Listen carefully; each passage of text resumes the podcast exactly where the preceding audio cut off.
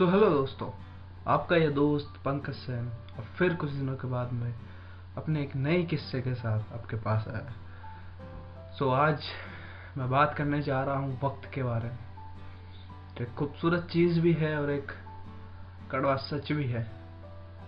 वक्त इतना खूबसूरत चीज़ है कि अगर वो हम किसी को देते हैं तो उसके लिए सबसे बड़ा तोहफा होता है।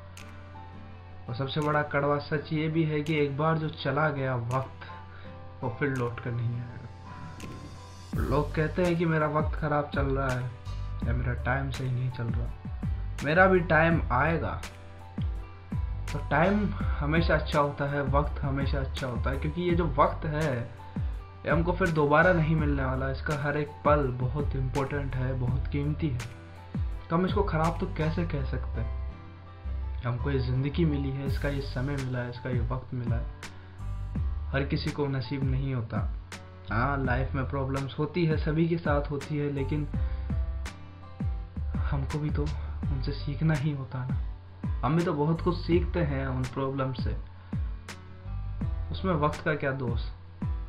वक्त हमेशा अच्छा होता है। और वक्त की सबसे खूबसूरत चीज़ ये है कि अगर आप किसी को अपना वक्त देते हैं तो आप उसको अपनी ज़िंदगी का सबसे महंगा सबसे महंगा तोहफा दे रहे हैं, क्योंकि ये ऐसा तोहफा है जो कभी लौट कर नहीं आता। ये ऐसी चीज़ है जो कभी लौट कर नहीं आती।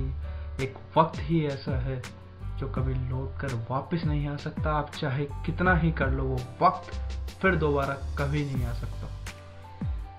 तो ज़िंदगी का सबसे खूबसूरत सबसे खूबसूरत तोहफा है और सबसे खूबसूरत लम्हा भी।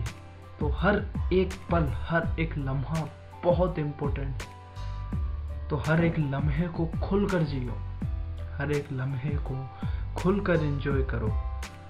अपने वक्त को कभी ख़राब मत समझो। जैसा वक्त है मेहनत करो, आगे बढ़ेंगे, क्यों नहीं बढ़ेंगे, लेकिन उसके चलते वक्त को बेकार ना करो, क्योंकि ये अगर चला गया ना ये वक्त, तो ये वापस नहीं आएगा। आप अभी जिसके भी साथ हो उस वक्त को एंजॉय करो, उस टाइम को एंजॉय करो। कल क्या होगा ये आप नहीं जानते। पहले जो हो चुका वो हो चुका, अब आप उसको बदल नहीं सकते, लेकिन अभी जो आप कर रहे हो, इस वक्त जो आप कर रहे हो, वो आपके ऊपर है कि आप क्या करते हो। तो ये वक्त बहुत ही खूबसूरत चीज़ है, इसलिए वक्त को संभाल कर रखिए, संभाल कर चलिए और एंजॉय कीजिए अपनी ज़िंदगी को।